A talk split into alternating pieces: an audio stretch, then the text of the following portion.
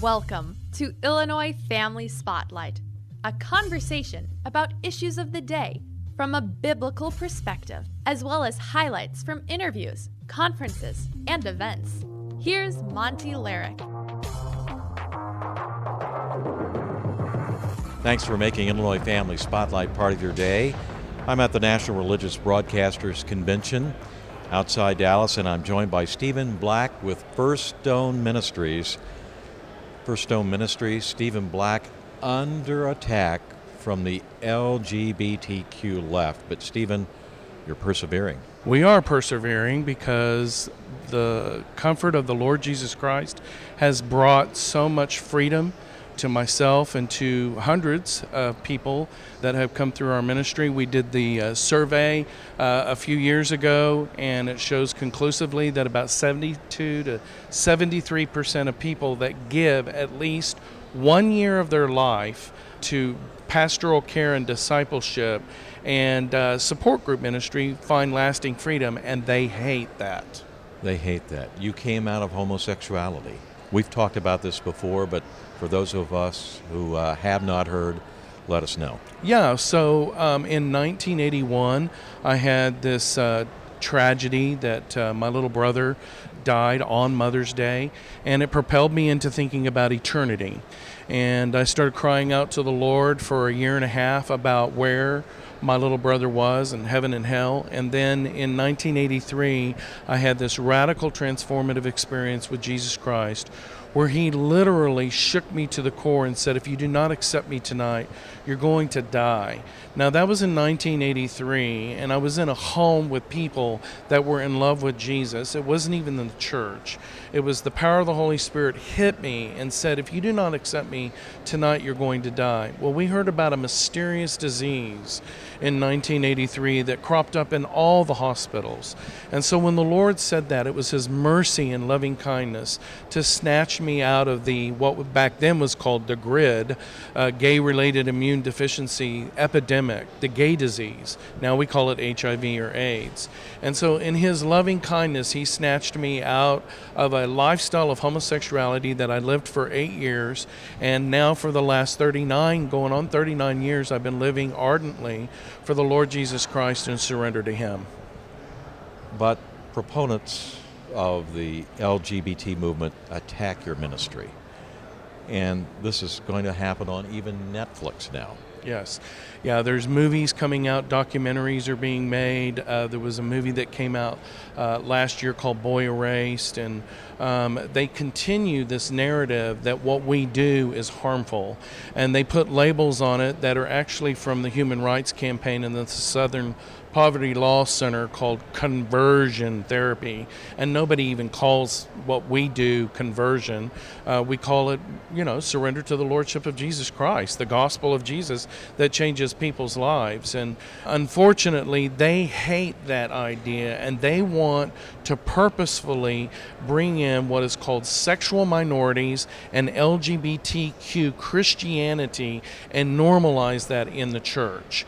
And so, anybody like myself, and really hundreds of other people that have found lasting freedom, are always put under a microscope microscope of being suspect of doing something bad or nefarious. And so now the actual gospel of Jesus is being attacked by the LGBTQ community.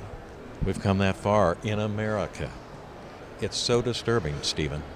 It's very disturbing because now the to our neighbors to the north and also in uh, Europe we have people going to jail by just reading Romans 1 and proclaiming that uh, Jesus Christ wants to save sinners and the homosexual and that message is truly being hated. So Christ's message of love and forgiveness could soon be considered hate speech here in the United States of America? How do we stop that from happening? Well, Um, yeah, it is going to be considered hate speech. It already is in some circles. Anyone that would communicate that there can be a shift or a change or the idea of what we call biblically repentant and they want to do that in California. They want to make it to where you cannot communicate in a public forum the idea that LGBTQ plus sign, and people should pay attention to that plus sign because it does mean something. And anyone that communicates that Jesus wants to, in His loving grace, bring a shift or a change is under a uh, scrutiny of being unkind and unloving and bigoted because of what the American Psychological Association says about orientation. And so now their narrative orientation is fixed and gender or sexuality is somehow fluid. This thing is absolutely upside down. That good is evil and evil is good. The plus sign. What's that mean? Yeah, the plus sign, very important to understand because you're talking now that the American Psychological Association has now renamed the term pedophilia to minor attracted person or youth attracted person. So you now have a what they call a legitimate orientation if a man is attracted to a prepubescent child that that is a legitimate orientation. Or somebody over the age of 12, 13, that would be a youth attracted person. This is continuing on, and then they want to bring in polygamy polyamorous behavior, and that's a, another plus sign, pansexual, and non binary. And so now you don't even have a gender, you're genderless, and you just kind of fade through life as being a nothing. So these so called orientations could have the protection of law. Crazy. Yeah, they want what's called the Equality Act. The Democrats uh, in Washington, D.C., have been, since this administration came in, uh, they want to make this at a federal level now to where all states have to acknowledge, especially anything to do with education, higher learning, medical industry, insurance industry, anything that is in any way connected to the federal government must acknowledge that LGBTQ is equal to a civil rights status of race and gender. And now they'll, they'll talk about gender in that way. But when you talk about the LGBTQ, gender becomes fluid. So again, this stuff is like upside down. But what they're demanding is that the public embrace really, which is, and, and I know this isn't popular, but it is like a cult like secular humanistic uh, belief system. It is faith based. It's not even based on science now. It is secular humanism repackaged. And you can go into homosexuality, but you cannot come out. It's kind of like the Hotel California. You can enter in, but you can never leave. I'm really concerned about the whole aspect of pedophilia. And I see this as part of the modus operandi of uh, what's happening in the public school system with hardcore sex ed being taught to kids in kindergarten. They're preparing them for this. Mm-hmm. They're going to eventually say, well, these kids are educated and they can make these decisions about sex and whether they want to have sex at an earlier age now because they're better educated. What do you think? Yeah, this is what's going on in the public school systems is we have the idea of drag queen story hour and the implementation of LGBTQ history now starting as early as kindergarten to normalize the idea of two men or two women under the underneath this what was the pro gay marriage mindset and now, because they, they got this ruling from the Supreme Court, now they're forcing on the National Education Association and all school elementary school to normalize this idea that two men or two women, or maybe even a thruple, which is three people, is just as normal as mommy and daddy. And because of that, then if you have a sexual feeling or you want to try something out sexually, that is no longer taboo, even in elementary school children. And if a child decides to have sex with an adult, well, that's okay. yeah, I mean, there's it, it, there is a movement now to kind of normalize the idea that, and it has been around. The North American Man Boy Love Association has been around, but now it is actually growing in the American Psychological Association and people that are involved in this LGBTQ, that plus sign. See, that's where that plus sign is very important. Is the idea that children should be loved at any age. So love is love, and love is love at any age. And so it becomes ageless. And this is where the pedophilia is going to be coming in. Oh, my. This is Illinois Family Spotlight. We'll continue our conversation with Stephen Black with First Stone Ministries after this.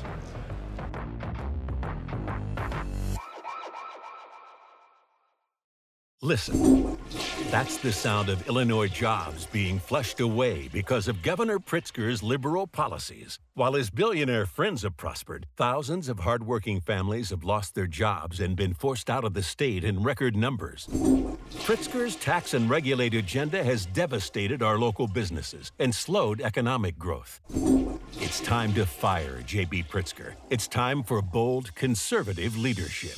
Meet Darren Bailey, a rock solid conservative and third generation farmer who understands the struggles families face. In the state Senate, Bailey led the fight against Pritzker's unconstitutional orders that closed businesses and deprived us of our freedoms. As governor, Bailey will fight to lower taxes, attract new jobs, and get Illinois back on track. It's time to fire J.B. Pritzker, flush away his liberal policies, and put taxpayers first. It's time for Darren Bailey for governor.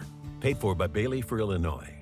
It's an evening you don't want to miss. The Illinois Family Institute's Faith, Family, and Freedom Banquet with the Reverend Dr. Erwin Lutzer, Friday night, October 29th at the Carlisle in Lombard. To register, click events at illinoisfamily.org. We're going to be giving some solutions and some hope in the midst of a culture that clearly has lost its way. Dr. Lutzer is pastor emeritus of Moody Church, a Christian broadcasting legend, and the author of We Will Not Be Silenced. God has led us to this moment. He's given us resources to move forward. The church should not be shamed into silence. Dr. Erwin Lutzer and the Illinois Family Institute's Faith, Family, and Freedom Banquet. Limited seating. Call now 708 781 9328 or click events at illinoisfamily.org.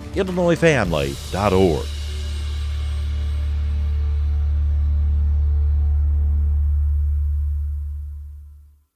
One thing clearly changed by the pandemic education. The Colson Center, I'm John Stonestreet with The Point. Recently, the U.S. Census Bureau reported, somewhat diplomatically, it's clear that in an unprecedented environment, families are seeking solutions that will reliably meet the needs of their children. Yes, that's an understatement. The New York Times reports that just last year, more than a million children did not enroll in kindergarten. The impact of learning loss from missed school time has parents worried across every grade level. And after years of the nationwide percentage of homeschool families hovering around 3.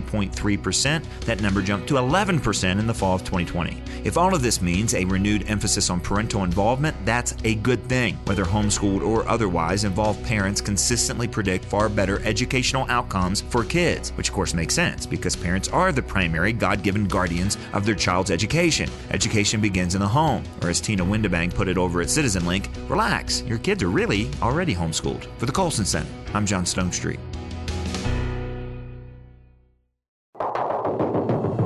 Thanks once again for joining Illinois Family Spotlight. Monty here, along with Stephen Black from First Stone Ministries.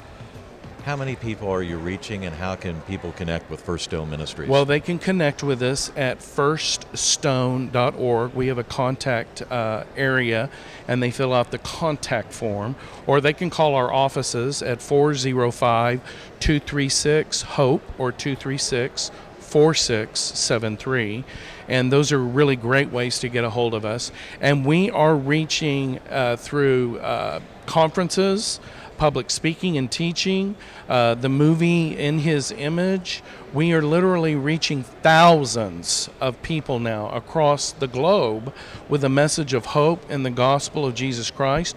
We minister anywhere from 30 families uh, that are, uh, our growing support group of family members that are grieving and, and going through the pain of having trans uh, children and homosexual children almost every month we have at least 30 families. Then we have the individuals that we are ministering to in pastoral care, counseling, and discipleship, and that's anywhere from, you know, 5 to 20 meetings a week per person that's doing the pastoral care, and we have 3 people on our staff that do that pretty much full time.